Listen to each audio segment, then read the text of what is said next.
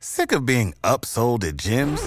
My guy, you're currently a base member. For $90 more, I can upgrade you to our Shred membership. For $130 more, you'll be a Swole member. And for just $300 more, you'll reach Sweat Platinum.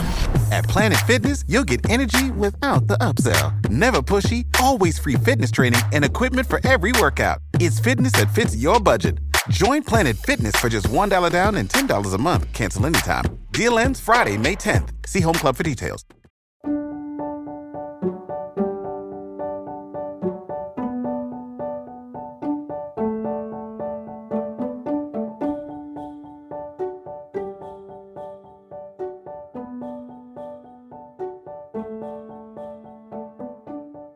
Hello, everyone. Welcome to Revived Devos. Today's Devo is by D.L. Moody. There are a great many things that I cannot explain and cannot reason out, and yet that I believe. I heard a commercial traveler say that he had heard that the ministry and religion of Jesus Christ were matters of revelation and not of investigation. When it pleased God to reveal his Son in me, says Paul, Galatians 1 15 and 16.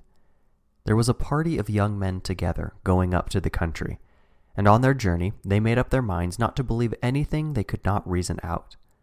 An old man heard them, and presently he said, I heard you say you would not believe anything you could not reason out.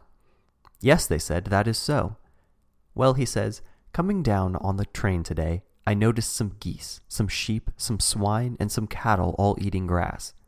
Can you tell me by what process that same grass was turned into hair, feathers, bristles, and wool? Do you believe it is a fact? Oh, yes, they said. We cannot help believing that, though we fail to understand it. Well, said the old man, I cannot help believing in Jesus Christ.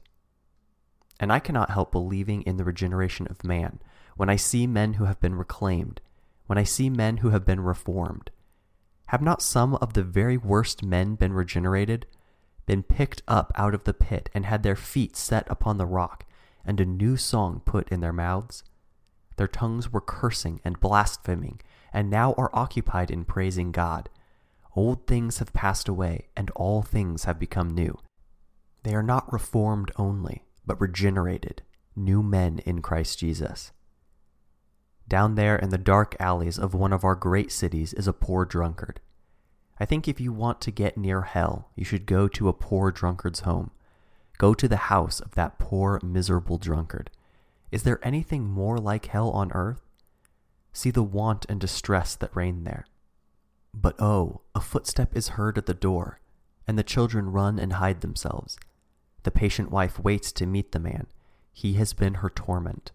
Many a time she has borne about the marks of his blow for weeks. Many a time that strong right hand has been brought down on her defenseless head. And now she waits, expecting to hear his oaths and suffer his brutal torment.